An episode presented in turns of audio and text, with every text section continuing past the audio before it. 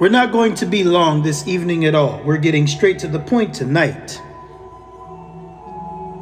The question on the table is Are there any U.S. biolabs in Ukraine or not? Yes or no? According to the mainstream, lamestream, mockingbird, Ministry of Truth media, we've been told no, there are not. They do not exist. Jen Psaki said it is a conspiracy theory. But the fact is, ladies and gentlemen, yes, there are 46 labs. And the United States taxpayer has given $200 million to those 46 laboratories involving biological weapons research. Anyway, courtesy of the Daily Mail, Mail.co.uk. The 46 US labs in Ukraine and the $200 million that the Pentagon program has funded that has sparked a propaganda war has turned out to be a reality. How ex Soviet facilities housing pathogens prompted Kremlin claims America's building bioweapons in Putin's backyard. The Pentagon provides funds for research across 46 Ukraine labs as part of a program meant to dismantle weapons of mass destruction.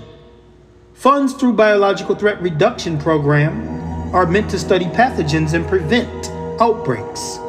Russia has repeatedly referenced the research as part of what the administration calls a disinformation campaign.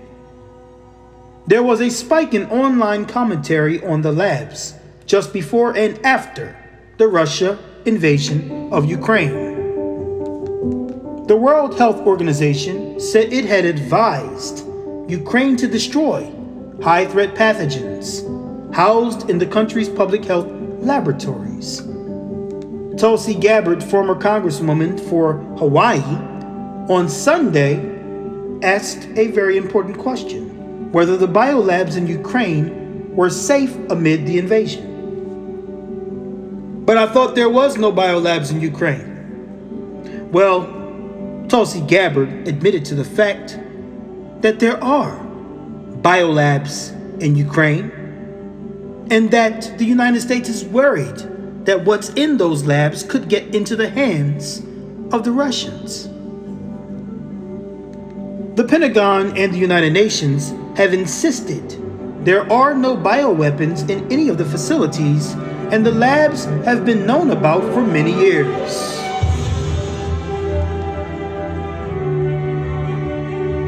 So the United Nations, Tulsi Gabbard, and even the Pentagon have contradicted Jen Psaki.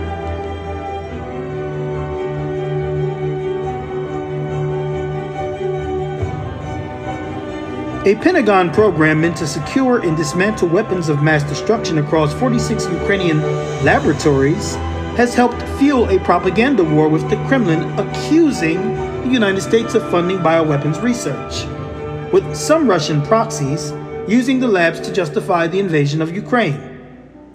The Pentagon says it has invested $200 million in Ukraine since 2005 through its Biological Threat Reduction Program, an offshoot of the Nunn Lugar program enacted after the end of the Cold War, and now works on research projects based on birds carrying viruses and the spread of swine flu.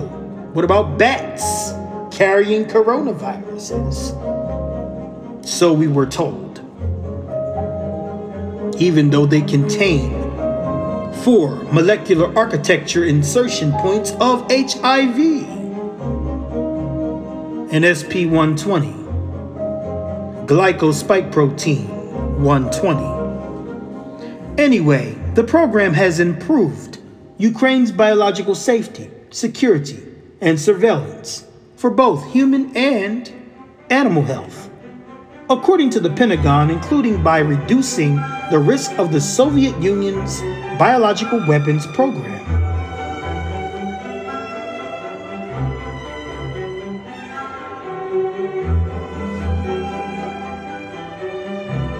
And in closing, we might as well take a brief look at other information connected to this issue.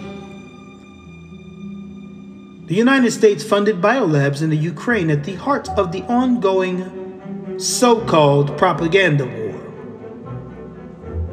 Since the 1990s, Washington and Kiev have cooperated in preventing the proliferation of weapons of mass destruction and fighting the spread of dangerous diseases. However, since the Russian invasion of Ukraine, a group of allegedly US funded laboratories have become the subject of stepped up and relentless conspiracy theories, which the United States is finding very hard to debunk. Did the United States build a cluster of shady top secret biolabs in Ukraine aimed at developing bioweapons that are equipped with aggressive strains of anthrax or the plague, as Russian propaganda claims? Or are these theories just part of a false flag operation to cover up possible plans by the Russian army to use chemical or biological weapons in Ukraine? As the White House press secretary Jen Psaki wrote on Twitter, a clue may be found on the website of the United States Embassy in Kiev. Buried on the site is a page which highlights the mission's Defense Threat Reduction Office, the DTRO. The DTRO answers to the Pentagon's Defense Threat Reduction Agency, which its website reads has its origins in the notorious 1942 through 1947 Manhattan Project that gave birth to the world's first atomic bomb. But today, the agency and its offices is not about making apocalypse creating bombs, but rather preventing the spread of them. In Ukraine, the DTRO runs four programs. One of them now sits at the heart of the current propaganda war between Russia and the United States. The program in question is the BTRP, the Biological Threat Reduction Program.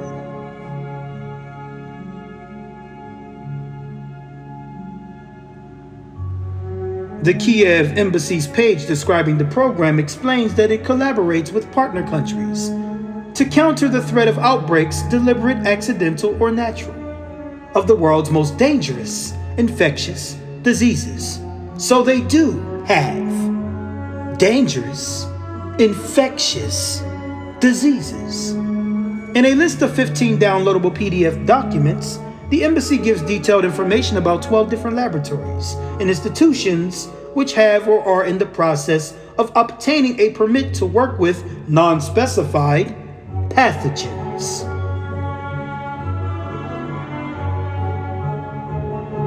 Funds for most of the labs cites the United States Ministry of Defense as donor, according to the documents.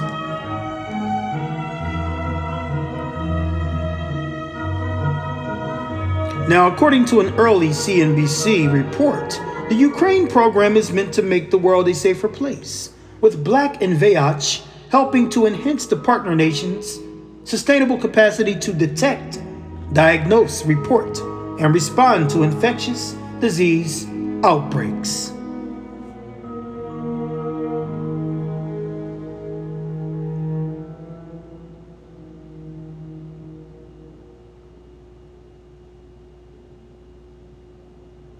And I think that is enough. Enough information to prove and to show that the ministry of truth cannot be trusted from any country. Whether it be the United States, Russia, Ukraine, the United Kingdom, it's definitely China, North Korea, doesn't matter. Every country has its ministry of truth, its propaganda machine, its Office of Perception Management. And that's all I'm going to say about this in this small, brief session.